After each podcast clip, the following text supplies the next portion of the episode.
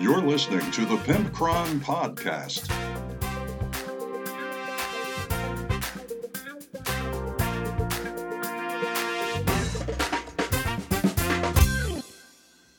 What's up, everybody? It's the Pimpcron Warhammer podcast. I am your host, the Pimpcron, and we have a lot to talk to you about tonight. We have a real talk with the Pimp Cron featuring Just James, and we discuss our Warhammer regrets, and that is um a little bit of cautionary tales for the new players and things like that because we've been playing for about 10 years both of us and we've had a lot of things that we wish we knew way back when. There's a lot of things that we wish we would have done differently and things like that. So um i think it's interesting. Hopefully you will too. We also have a want that want that not with the mind something Sphiranx mind controller mind stealer mind stealer that's what it is. Mind stealer Sphiranx um, for age of sigmar. And it's a draft goat cat and it's pretty cool so you should check that out. That is the end of our segments for tonight so what are we talking about other than that? Well i did want to share a little story about um, the benefits of a bro trip and um, I just forgot. To, I don't know why I never mentioned this prior when I was talking about my bro trip up to Burke's Winter Blast, the uh, tournament that my friend Josh and James went with me up to a couple weeks ago. And um, I had never been to an actual Waffle House, like a Waffle House brand diner. And we go there before the tournament that morning and we're eating breakfast, and our waiter is like super, super charismatic. And he's the type of person that's so charismatic and so like uh, personable and whatnot that you're thinking to yourself, and I legitimately thought this. I thought, okay, I am going to think by the end of this dinner or the end of this breakfast that he is either really nice or he's going to irritate the shit out of me because he's so so like gushingly nice slash trying to be funny slash trying to be friendly.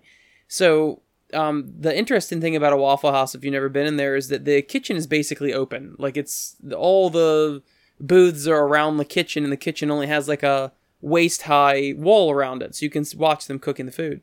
And this guy, I guess he thought he was funny. Um, if you're familiar with the Family Guy joke about the back scratcher, you know, he's at the baseball game and he's selling back scratchers and he's like, back scratcher, back scratcher, back scratcher. And then someone yells, back scratcher. And he goes, back scratcher. And he sells one and whatever. It's really, really not in my top 500 of jokes from Family Guy. I really don't think.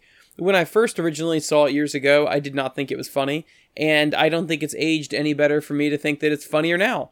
But apparently, this waiter thought it was fucking hilarious. So he starts saying to one of the ladies in the kitchen, he's like, um, I'll, uh, you know, we, we got to order for, um, you know, steak and eggs and white toast and blah, blah, blah. And then he goes, and a back scratcher. Do we have a back scratcher? back scratcher. And then the lady goes, no, no back scratcher. And he goes, oh, back scratcher.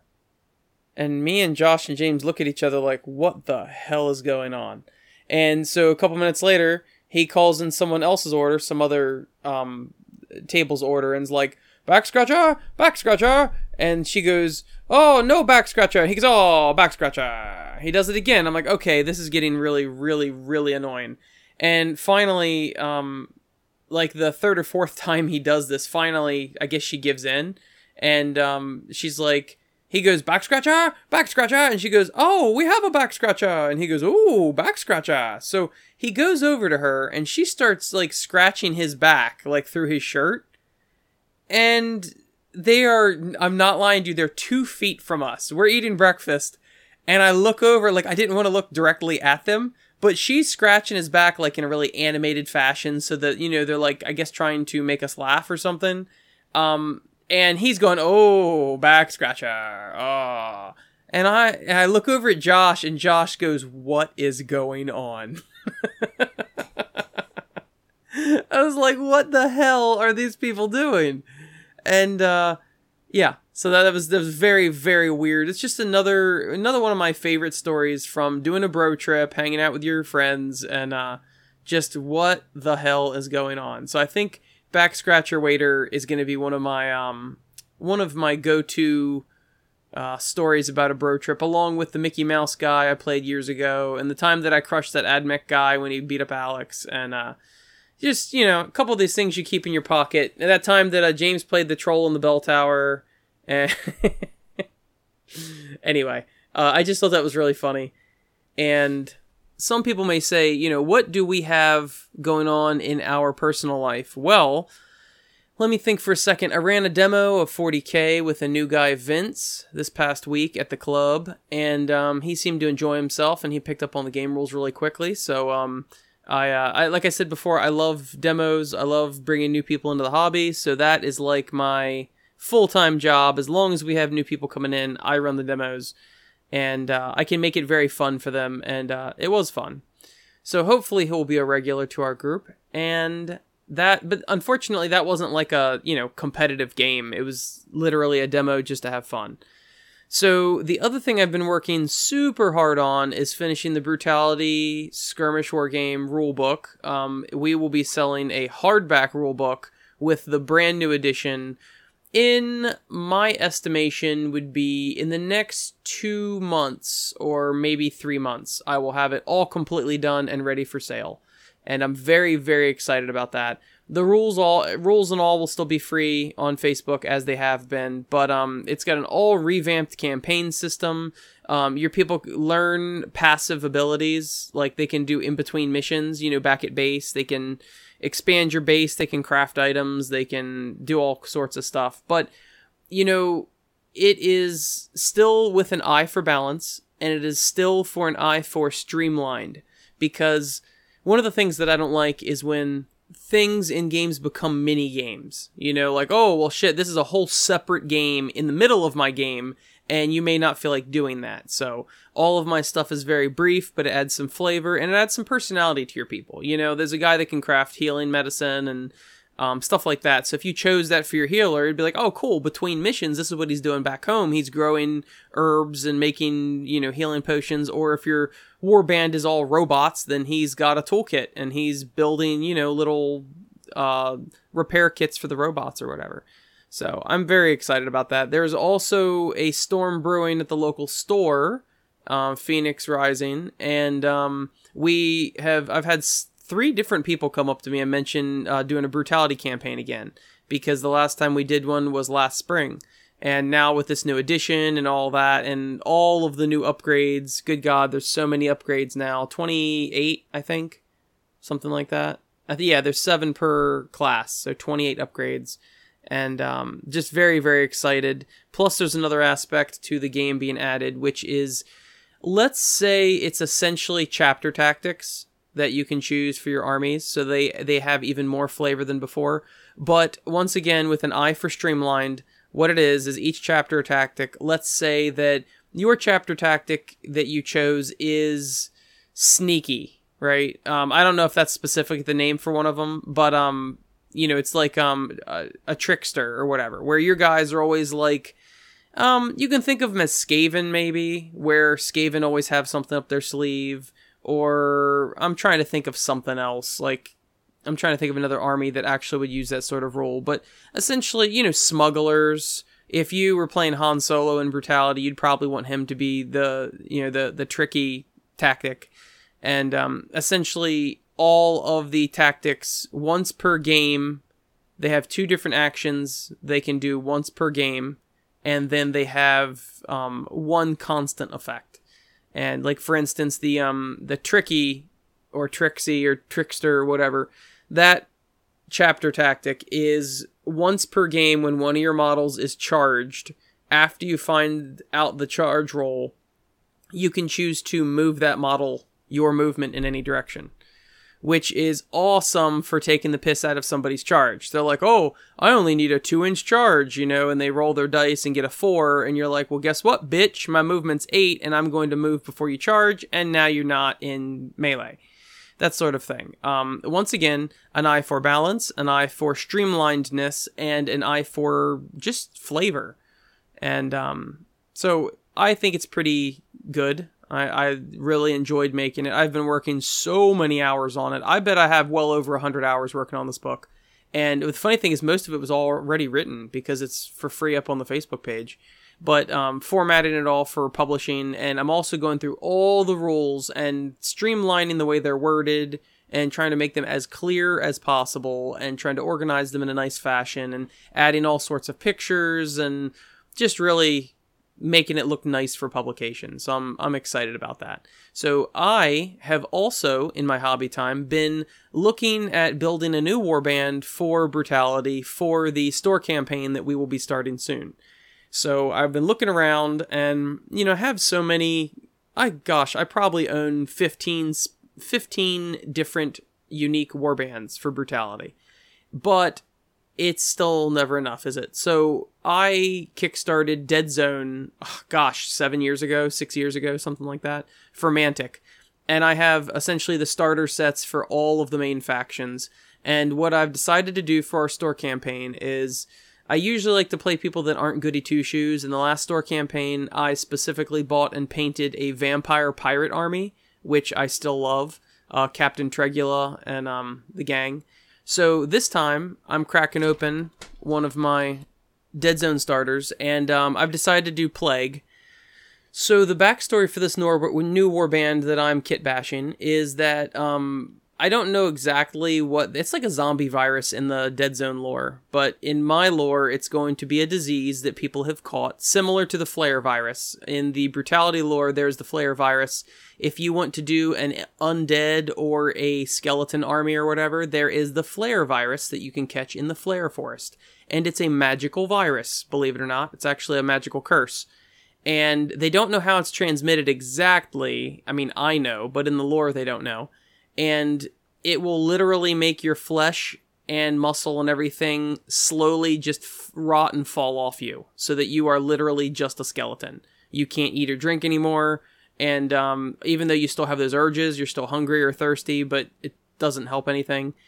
And it doesn't make, make you evil or make you a zombie. You're just literally a skeleton person walking around. And it um, it's pretty interesting, I think. So this one this warband I'm going to be making, I think, is going to be some sort of weird virus that turns them all mutated because the plague in Dead Zone um, all have a particular profile. They have tiny little heads and big shoulders and upper bodies and kind of lanky bottoms, like for their legs and whatnot. And their arms grow to about their knees, roughly. So their arms are kind of like gorilla arms. And they've got guns and knives and whatnot. I've been having fun kit bashing a bunch of my old zombie bits to make them, you know, have like um heads tied to their belts and things like that to make them more gruesome.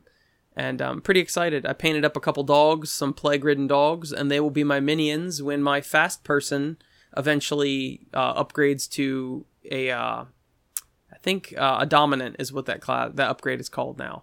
So uh, when he upgrades to a dominant, he'll have two minions that are dogs and I'm pretty excited about that. All right, enough of my rambling about. Let's get on with. Oh, wait, we have a surprise Tesseract mailbox. Let's go ahead with that. It's from our good buddy Robert, and he is from the Fandexes um, Facebook page where they make you know custom fan codexes for 40k and Age of Sigmar. And uh, I've known him for quite some time, and he's a great guy. So let's read what he has to say in the fan section. Shut up. Let's open the Tesseract mailbox.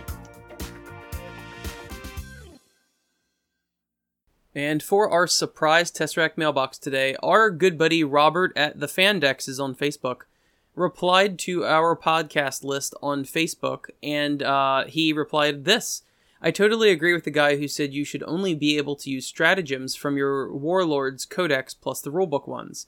Every stratagem, aura, and power acts as a force multiplier, so stacking them makes them more powerful than their points worth. Plus, having th- three codices of stratagems to choose from can slow down the game. Perhaps the answer is to have a rule for casual games, just like there's a rule for tournaments about not taking more than three of any uncommon units. Say for casual games, you can only boost a unit once per turn, so you can't make a super unit by throwing all of the boosts on it at the same time. And his response, uh, what he's responding to, is last episode when we aired some of the Shorehammer open discussion. I believe it was our buddy Walt from Shorehammer that said that um he didn't like that you know you can stack so many stratagems on a single unit in a single phase. You know, obviously you can't use the same stratagem more than once in a phase, but you, there's no limit to how many you can put on a single unit. And he said that you know he thinks it would really uh, balance things if he, you know, you're limited to just one stratagem per unit or whatever per phase.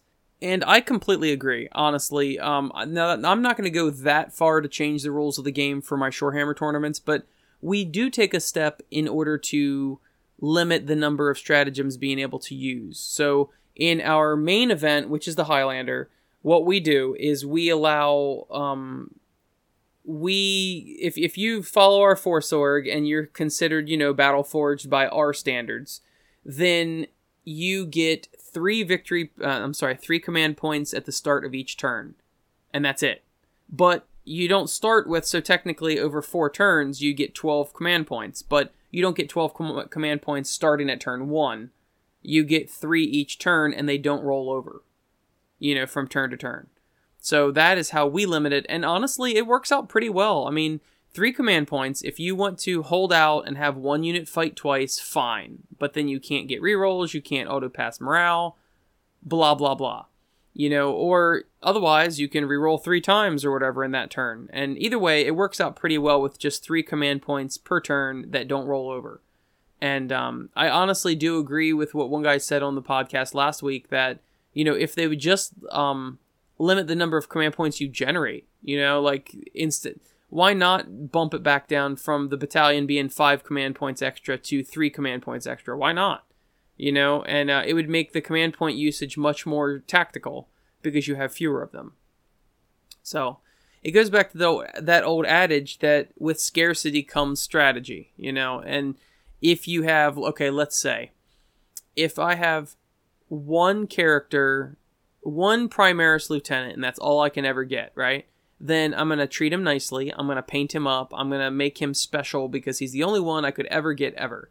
If someone hands me a box of 400 Primaris lieutenants, what do you do with that? Their value suddenly becomes nothing.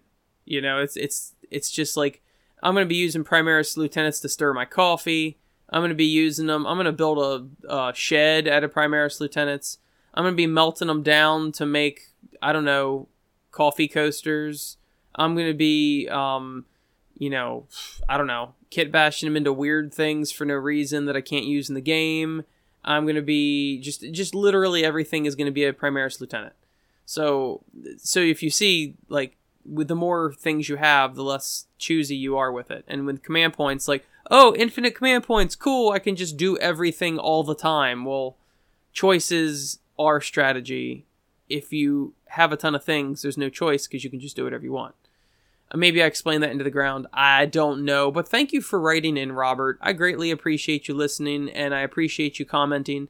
You know, I always talk about messaging me on pimpcron at gmail.com or facebook.com slash pimpcron. But, of course, you can just comment on the post of the podcast. Um, Podbean, you can comment on each episode. And Facebook, when the Pimpcron page posts it, you can comment on there. I mean, really, you know, you comment wherever you want. Uh, I will probably get it. Of course, my Patreon patrons uh, can comment on there as well. So let's move on. Want that or want that not? Hey, just James. Hello. Uh, we're gonna be doing a want that or want that not. Is that fine? We be doing We'll be doing it. okay. All right. Let's hold hands. Want it? Hold my hand. Thank Okay. you. Thank you. So now today we want to discuss the Mind Stealer Sphiranx. Mind Stealer Sphiranx? Sphiranx. Okay. Yeah.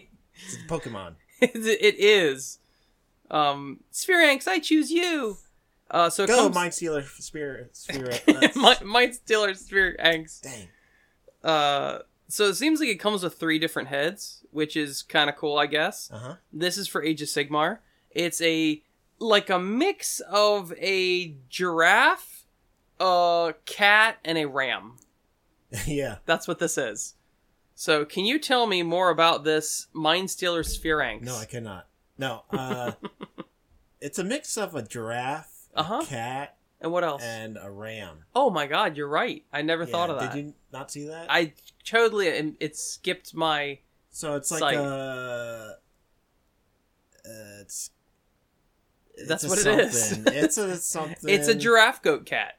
That's what it Uh, is. Yeah, it's like a cat with like a really long neck and monster claws and Actually, the bottom does look kind of like the um Dracoths. yeah. It's it's actually got big meaty paws. What's your overall opinion of this? Uh, I not sure really. the long neck, I don't know, and it's uh, you know the way it's it's uh standing. It's like it's proud. Like Yeah, look at me, I'm a mind stealer. Sphiranx. Uh, I like to think that even it stutters when it says its name. Cause yeah, it's a Pokemon, so it's got to say its own name. it's true. Oh man, you're right. That's all it can say. Yeah, That's sad. And I hope it stutters every time. Mind Stealer Sphere Sphiranx. Mind Sphiranx Sphiranx. So, uh, I mean, honestly, it's it's weird enough that I kind of like it. Yeah, it is kind of interesting. I wonder what it does. Uh, Uh, does it like steal minds or something like that? It could be. Um, it says in the little description here. Of course, we're the worst people about following up with, "Oh, the new rules of this new model." So I don't know what the new rules are, but it does say it makes enemies fight last in the in the fight phase. Ah, So I mean, that's kind of neat. And it says the telepath. Now I don't know about rules wise, but that's some kind of psychic power. yeah, Probably makes you fight last in the fight phase. probably yeah, some sort of mind stealer to steal your mind. Yeah. Um, good. Thank God it's not a uh, girl stealer Sphiranx. Oh no. Um, so it's I think it's a pretty good job they've done. It looks like a unique animal. Yes. Like it it does we say it's a goat, giraffe, cat, but it's a I think it's more cat than anything else. Yeah. My first thought is that's a cat Yeah. with a really long neck. It has a really long neck, almost like a like a horse has a long neck, but that's even longer than a horse's neck. Yeah, that's It's but it's not quite like a giraffe. I mean, it's not like a, like a llama. Yeah, yeah, or camel or something. So it's got the body of a cat, right? The, the the torso and legs and the tail. Yep. It has the face of a cat. Yes. But if you were to grab a cat's head and just pull it taller, Stretch it out. stretch it out, and then it has ram horns. Yeah, the one head does, the other one doesn't. Uh, oh, uh, no, it still does. Actually, But it has like bull horns. That Yeah. one does. So I mean, overall, I think it looks pretty cool. Yeah, Um, I like it. I think it has to grow on you at first because Yeah, first look, it's like, Ugh. and then you- you're like, and then you're like, huh? oh, and then, then you're like Shazam. Uh, so all in all, this is for your Slaves to Darkness armies, and this is also for Warcry, which I don't give a crap about Warcry, but I do play Slaves to Darkness. So, well, Khorne Bloodbound is not quite Slaves to Darkness, but my Bloodbound army includes zero demons, and they're all mortals. So, I'm kind of Slaves to Darkness. Uh, I guess. Whatever, however you want to skirt around that, Okay. that's up to you. So this, how much do you think this would be for the single model? Um, well, we don't really know how big it is. It looks to be Dracoth size. I mean, pretty pretty large. Yeah, maybe. Uh, It is hard to say whether that is like a dreadnought base yeah. or if it's a. Uh, I mean, actually, we could probably go in the description and look at it, see the uh, the millimeter of it, but actually, right now I'm loading the 3D uh, rotating view. Okay, so it's in an oblong base, so it is Yeah. Dracoth size. could be a biker base. Um, I don't think so. It's hard to say, but yeah, it could be cavalry base technically. But this Yeah. looks like it's larger than that. So how much do you think it would be? Um, thirty. You would be incorrect. It's forty dollars for this. Oh my god! I don't know that. I think that seems a little much for it. Um, Uh, yeah. this thing better be good on the tabletop I mean, for forty bucks.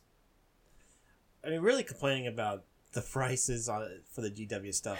Is Yes. kind of redundant because we know they're getting higher and higher. okay, you're you're right with that, but forty dollars for a single model that is just an add-on to an army, like I don't. It better be super awesome. That's what I'm saying. It must le- like legitimately mind control people, not just make them fight fat last in the five. It's the Sphinx. Thank you, Sphinx. make them fight last in the fight Sphinx, the fight sub Sphinx. But uh, yeah. So all in all, I think I would actually get this model. I, I I think that's a want that for me overall. It's a little weird looking, but I mean any any animal you see in the Avatar movie or like something that's supposed to be really alien and weird, it's always gonna be off putting at first. Yes. Until you get used to it. So all in all, it's a want that for me. What do you think? I would say want that as well. But I am a li- little bit. I think the price is a little bit much. I think, like you said, thirty dollars. I think is fine. Yeah. Forty is like okay. It better be good. I feel like that's the better be good threshold of. Yeah. Um. Yeah. Uh. Also, yeah. yeah. All right. So it's a want that and I want that from me and just James. Now it's time for Real Talk with Pimpcron. Hey everybody, it is Real Talk with the Pimpcron, and today I am blessed, I am graced, I am touched by an angel, an angel named Just James. How are you doing today? Uh, I'm doing uh fine. Every time I ask you, you act like I just put you on the spot. Like, oh shit, he asked me a question. I didn't know I was gonna do this today, I so I just sat down in the chair and you pointed the mic towards me. Yeah, I'm actually in your living room. I didn't know what was going on. Yeah, you're still in your jammies. That's cute. Yeah. So, um, I wanted to wake you up early this morning. It's like 6:15 a.m. Thanks a lot. and uh, we can't be too loud because uh, we'll make wake everybody up in the house. But do you have any regrets about Warhammer? Things you've done or things you wish you had done? Uh, yeah, I have several regrets.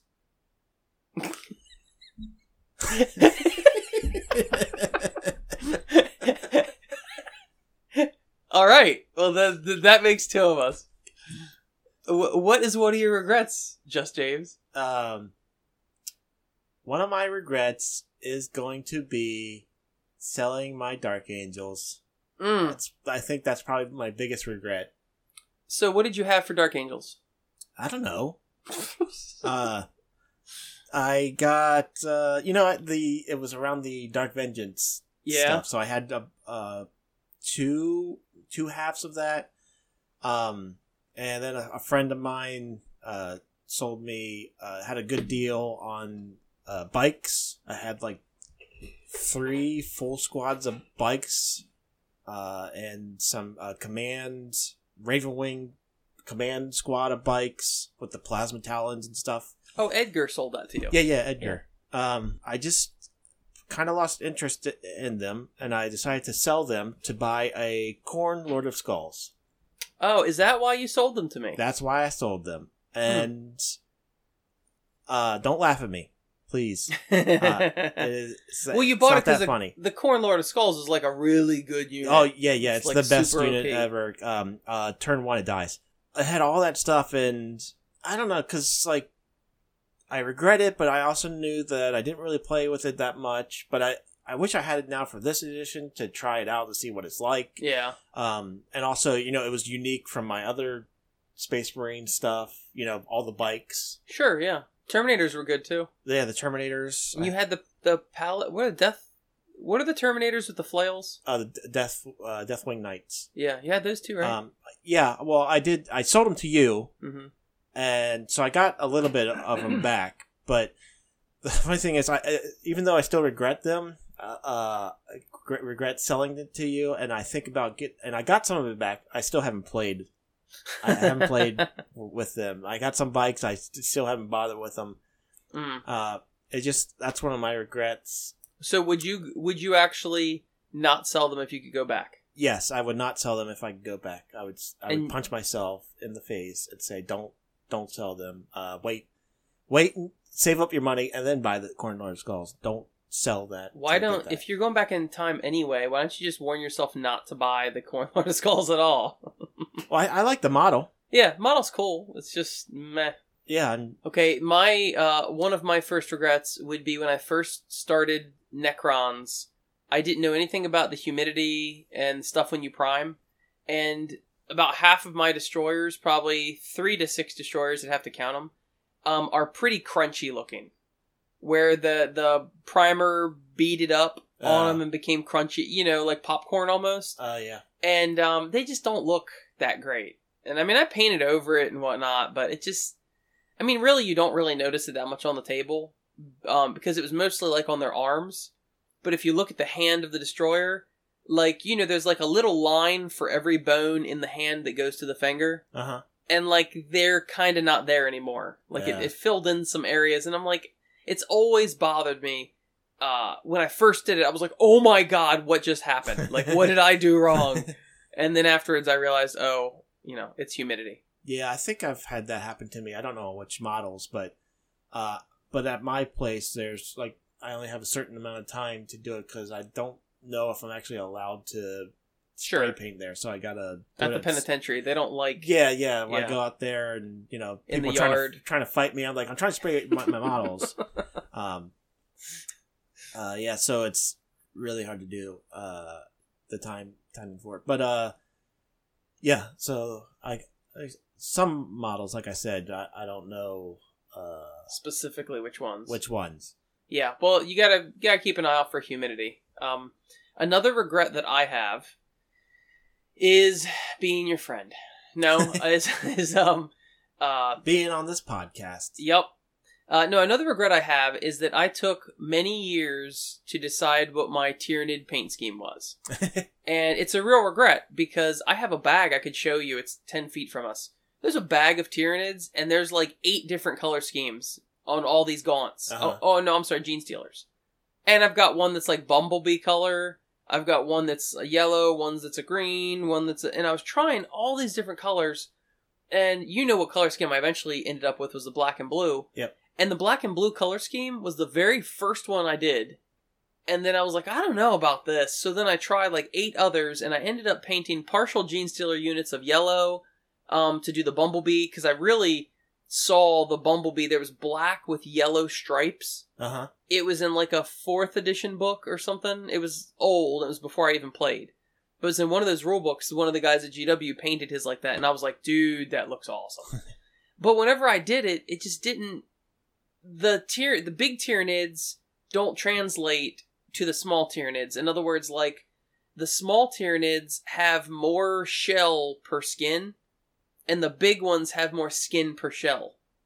So I discovered that if you're worried if if all of your detail and all of your uniqueness about the paint job is on the shell, then you can have a whole army painted the same, but all your hormagaunts are going to have way more of that pattern on them per capita, you know, per surface area, than the big Griblies will because they've just they have a smaller percentage of shell on them Uh huh.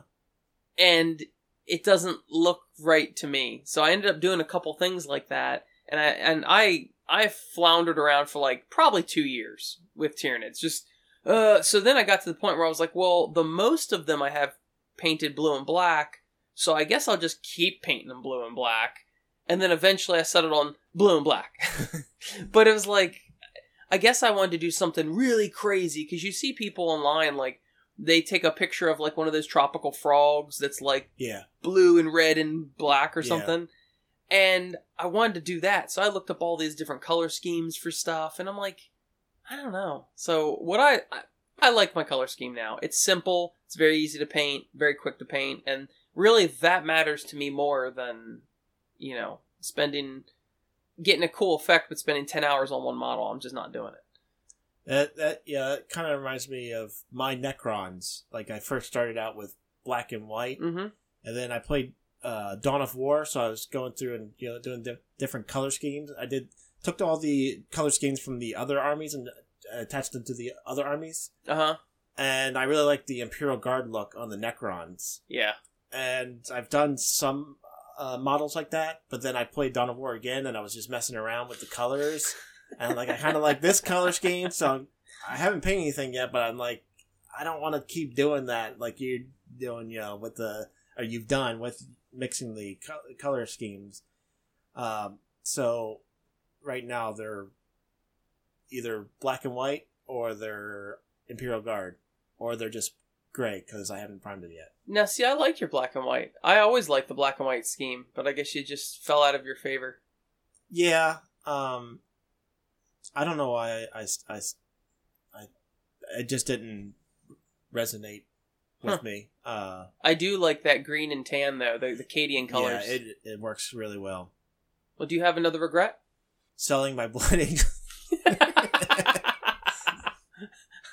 well, I don't. Selling some of my blood angels, like uh, the the death company I had in there. I wish I didn't uh, include them. Uh, like some of the normal stuff was was fine. the Uh, assault marines and the stuff. assault marines, but I kept I did keep the sanguinary guard because I I spent time painting them, hmm but I also spent time painting the death company and I sold them. Uh, and then Astorath that I got from you for a gift was part of that, and I regret selling that. Mm. So all your regrets revolve around selling stuff. Yeah, You're a hoarder. I guess. Yeah, there's a couple stuff, a couple of armies, units, whatever I sold, and I'm like, oh, I wish I kept that. But sometimes they come back to you.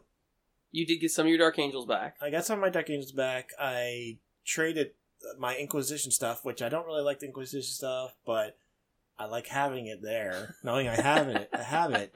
So I traded it off with another guy, but then he eventually traded it back to me. So Oh. I'm like, yeah, I got it back again. Nice. Uh, but the the Blood Angels, it's not high up there on the regret list, but I still wish I didn't do it. Well, Also, I didn't get that much for it, so yeah, you sold them on eBay, right? yeah, Yeah, and it wasn't really. no. Um, now another regret I have is that when I was buying at the time, there was only two Necron players, me and David from our group, Uh huh. and um, this was way back in store number two, back in Illusions, um, and we um he was getting out of Necrons. He was sick of it. He was starting another army orcs or something. So I offered him like a legit fair price for his army because I was like, oh well, I'll be the only Necron player here. I'll have more warriors, more everything, you know, and um, then I'll be the only guy that plays Necrons anyway. So I offered him like 250 bucks, which was very fair.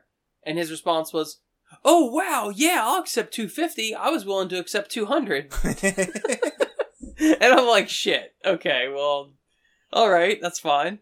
So I ended up paying. I mean, it's only 50 bucks, but um, I, I paid too much. And the thing is, is that I've always been usually a haggler. Like uh, my whole childhood, every single weekend, I would go to the flea market with my mother's dad, so my grandfather. And um, did you ever meet him? No. Okay. Anyway, he was a really cool dude, and he was uh, definitely a haggler. I mean, he would walk away from something. He would never pay full price, and sometimes, like stupidly, he would not pay full price. Somebody'd be like, "I'm selling this for fifty cents," and he's like, "I'll give you a quarter for it." and they're like, "No, I want fifty cents." And he's like, "Fine," and he'll walk away, like he wouldn't buy it. And uh, so he was like really hard nosed about it to the point of being dumb. But yeah. uh, he always taught me you always let them come up with the price because it could be less than what you were going to offer.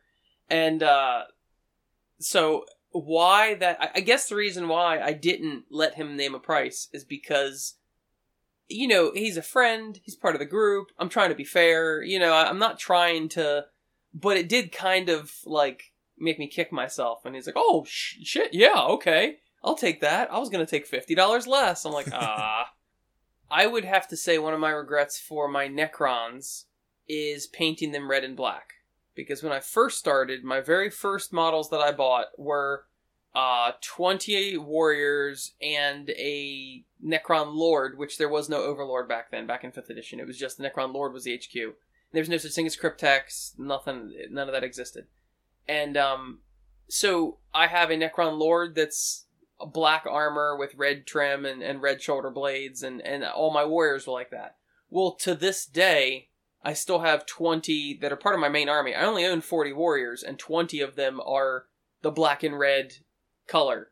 And I ended up um, the whole reason behind you know the name behind Pimpcron, blah blah blah. My Necrons were purple with gold trim, and people call, oh, there's the Pimpcrons. And then when I needed, uh, uh I'm, so, I'm so sick of telling this story. Um, I think everyone knows it by now. My army used to be called the Pimpcrons. You People should- would jokingly You should say it. find the episode that you mentioned this first mentioned this on and say see episode blah blah blah. Yes, I should. Um, I've said it many times in the, the um, comment sections of articles and things like that. People, are, oh, how do you get this stupid name? I'm like, well, Just say color scheme. It's a color scheme. color scheme. Why use lots words when few do trick, right? Um, Not me fault. not fault. anyway, uh, so what was I talking about? So my army over the years, I never really settled on a Necron color scheme. So I've got 20 warriors and a lord that are red and black with silver. And then I have 20 warriors that are purple and gold. And then I have 20 immortals that are purple and gold. But those two units of war- immortals are two different color schemes of purple and gold. One is washed purple and gold, the other one's painted purple and gold. And then my Triarch Praetorians are washed purple and gold, and then my Lychguard are painted purple and gold. And some of my vehicles I used like a Naggaroth Night, I think is is a is like a dark purple Yeah. And I, I like that better. But the, there was another time that I used like Xenos purple, and that's a little like lighter, Yeah. and like the whole damn army now is like hodgepodge because I've been playing them for ten years, and my idea of what I want to do is, you know, changed. Um, so that is definitely. I wish I would have just stuck to a damn color scheme and just did it. You Yeah. know. So I guess this is my second time. So your regrets are about selling stuff. My regrets are about wasting my time painting colors that I'm not going to stick with. And now here I am again. I'm redoing all my Necrons to make them all one color scheme, and they're all kit bashed, and they're all unique models. And so I'm going to be selling those 20 red and blacks, and selling the 20 immortals, and selling the 20 purple and gold warriors. So, because I'm sick of all this, just it's all different, and Yeah. so Uh, I uh, I regret painting my all my Primaris stuff in Raven color, uh, Raven Guard colors, and painting all of my vanilla or regular old style Space Marines in Salamanders because of the new Salamanders book fits more well with my Primaris stuff, and the other stuff is fine with whatever. Oh, really? So what you the way you have them kitted out is I- better suited for salamanders? Yeah, because I have the um aggressors with the flamestorm stuff, and then they do Ah, special stuff. So um, it's not specifically for Warhammer, but one regret I have is getting too hooked into the Kickstarter thing. Um, because when Kickstarter became a big deal back when we were in store number two, it started becoming big. I let Bliggity Blam Steve talk me into kickstarting several things. And he's like, "Oh yeah, we're gonna play it. We're gonna do this. We're gonna do that. And you know, I'm I'll be proud of you, and I'll push you on the swing set." and he made all these promises. Right? He said he was gonna be my new dad, and all kinds of stuff. And then we we played like one game of Wild West Exodus, and that was it. Sounds like you got bliggity blammed. yeah, yeah, I did right in the wallet. So he bliggity blammed right in my wallet. And uh, so really, I spent more money than I needed to on that. But there's a silver lining to that because my frustration. brutality. it's brutality. what? What I'm gonna talking go home while he spends the rest What? of this podcast About talking what? about brutality. Brutality, This game that what he is made, that? where you could use your own That miniatures. sounds awesome. You can customize them, and Uh huh. it's a skirmish game. You only need like five or seven models. Oh my god, that's so easy. Um, that's so easy to pick up. Blah blah blah blah. Is it like really tactical and strategy? I think it's no. I think you just run stuff out there and then die. and but- it dies out. Yeah, but Well- uh, you got to make sure you you know move your models in certain right positions to have your stuff because you know it's easy to kill kill your dudes and, Oh and all that. Then there's Ishtar, the god of blah blah blah blah blah. and I am she does blah, blah, captivated blah, by this right now. Go ahead. Uh, and uh, it's lots of fun to play it. I made it. I created it. James James created it. Anyway, what I was going to say, thank you, Okay. is that I made this really cool game named but honestly, that was all born out of my frustration from having all these Kickstarter models and literally no way to play them. Because no one else plays Wild West Exodus, no one else plays Dead Zone, no one else plays um whatever. There's a couple I did, but no one played them. So I might as well make a game where I can play all of them and it makes sense. So there, Okay. Yeah. Smart mouth. Uh, brutality uh, mention check off sheet checked. What an asshole.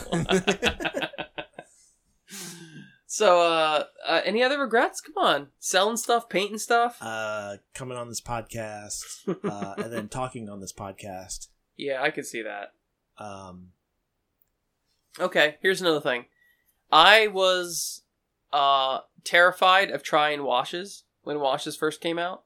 I was just afraid that I was going to paint a model and then ruin it with a wash because I, I didn't really know how to use a wash, which sounds stupid in hindsight. You just slather it on, but I was really afraid. You know, once you have a model painted, it's scary to do something all over it like a wash because you're like, well, I don't want to waste my time painting a model and then ruin it so it took me like after washes came out like it took me like a year or something to even try a wash and then i realized oh shit this is way way cooler way easier um same thing with contrasts i have yet to try contrasts partially because all my armies are already painted with a color scheme uh-huh. so I don't want to try a contrast because it probably won't look the same as what I've already painted.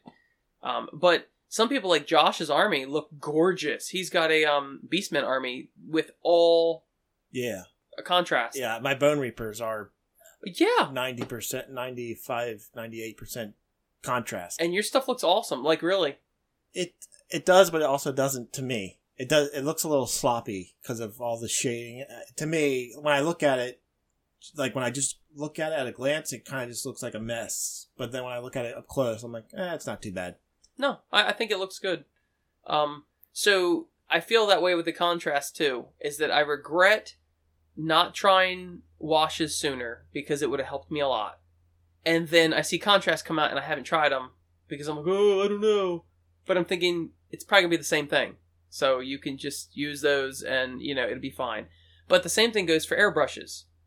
Um, where I've always been afraid to try to use an airbrush because I don't want to mess it up and I don't know what I'm doing and it seems like there's a lot of cleanup and a lot of setup and a lot of you know like if you're to spray a hundred models okay cool but i only paint in batches of like five models so you know I, I get 10 minutes here half an hour there i don't i don't have time to set up this big thing and then wash it out afterwards and Yeah, so i kind of feel that way with airbrushes too although i really don't think it, it matches my lifestyle or the way i paint so um, but everyone's like oh it's so easy to airbrush and i'm like i'm just afraid i'll mess it up yeah. Where I live, I can't do that. So, uh, that's just completely out of my mind. Um, any other regrets Uh, yeah, so I talked about regret selling stuff. Now I'm gonna regret talk about regret buying stuff, as in the Soul Wars box set. I actually regret buying that. I mean, you could just sell it, obviously, but sure but it ha- it's the night night haunt and the stormcast. Well, I got the the first edition box set with the stormcast and the chaos yeah the Core Khorne Bloodbound, and I also got you know, the Night Haunt stuff. Well, didn't really care about the Night Haunt stuff, and I like the look of Stormcast, but I don't really care to play them. And now they're just taking up space, so buying the Soul War stuff, I I don't really, I don't really did. Go back in time, and tell myself not to do that. That's what I'm trying to say. Uh, Because you don't play Night and you don't like Stormcast. I so- sold I sold the battle tome the yeah the battle tome for Stormcast, and I'm trying to I, I sold some stuff to you, Stor- Stormcast to you, and I'm trying to get rid of uh, well the Night Haunt, uh, and also the Stormcast. Okay, one other regret is that I should keep my army transports away from my children.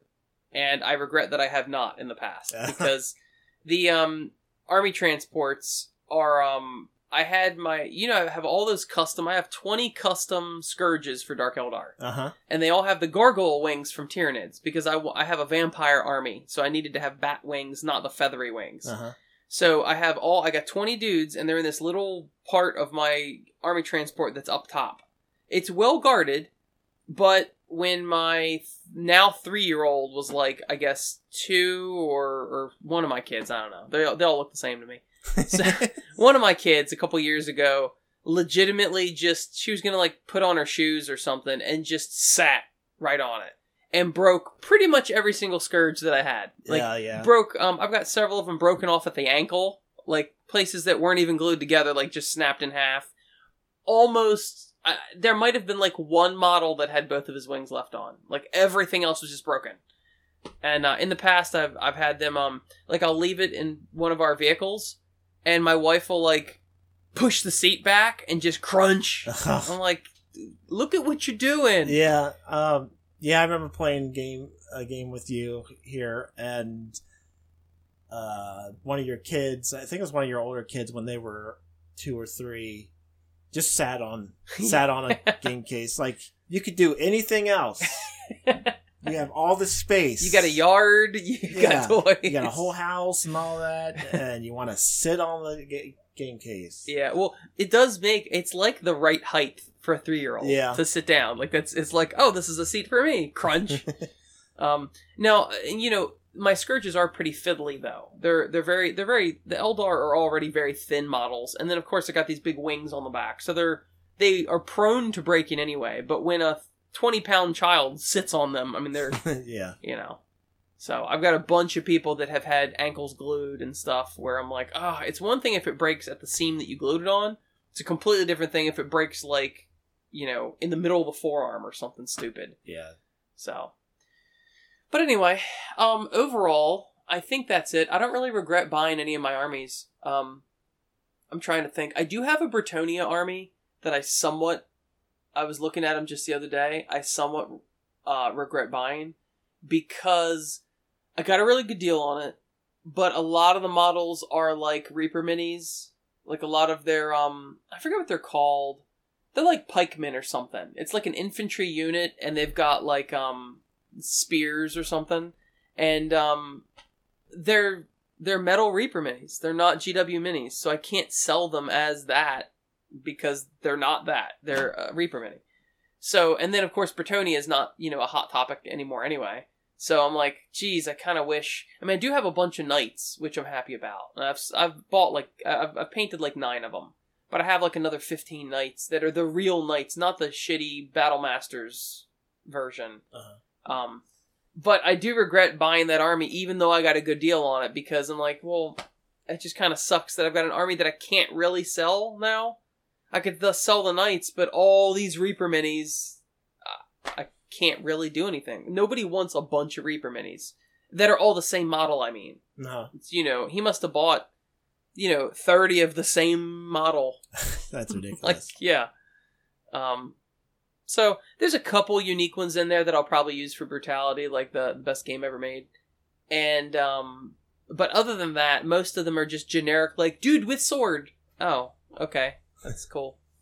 I, there is one in particular i'm going off a tangent but there's one model in particular i really like. There's this old man he's like some sort of shaman like a celtic shaman and he's like leaning he's standing up but he's holding this like plant. Like uh i like to think of it's like weed or something. He's he's holding this plant. It actually looks like a um, mistletoe or something. Yeah. he's holding this plant with both hands above his head and he's like praying to it and he's like in these robes and it's just a really weird it's a neat model um, which i'll probably use for something but uh um maybe in my slaves to darkness make him a, a sorcerer or something you know like but it's it's kind of funny that he's like he's either chanting something holding this plant up in the air or he's like praying to this plant or this is some really good shit is what he's saying. I don't know what he's saying. Yeah if you ever do Sylvaneth, he could be like oh plant worshiper, and then yeah he has those plant trees with them. dude actually that's really good because you could um ally him in as like cities of sigmar like an uh, a wizard Yeah, or just make him like a branch wraith proxy. that's actually that's a pretty good idea actually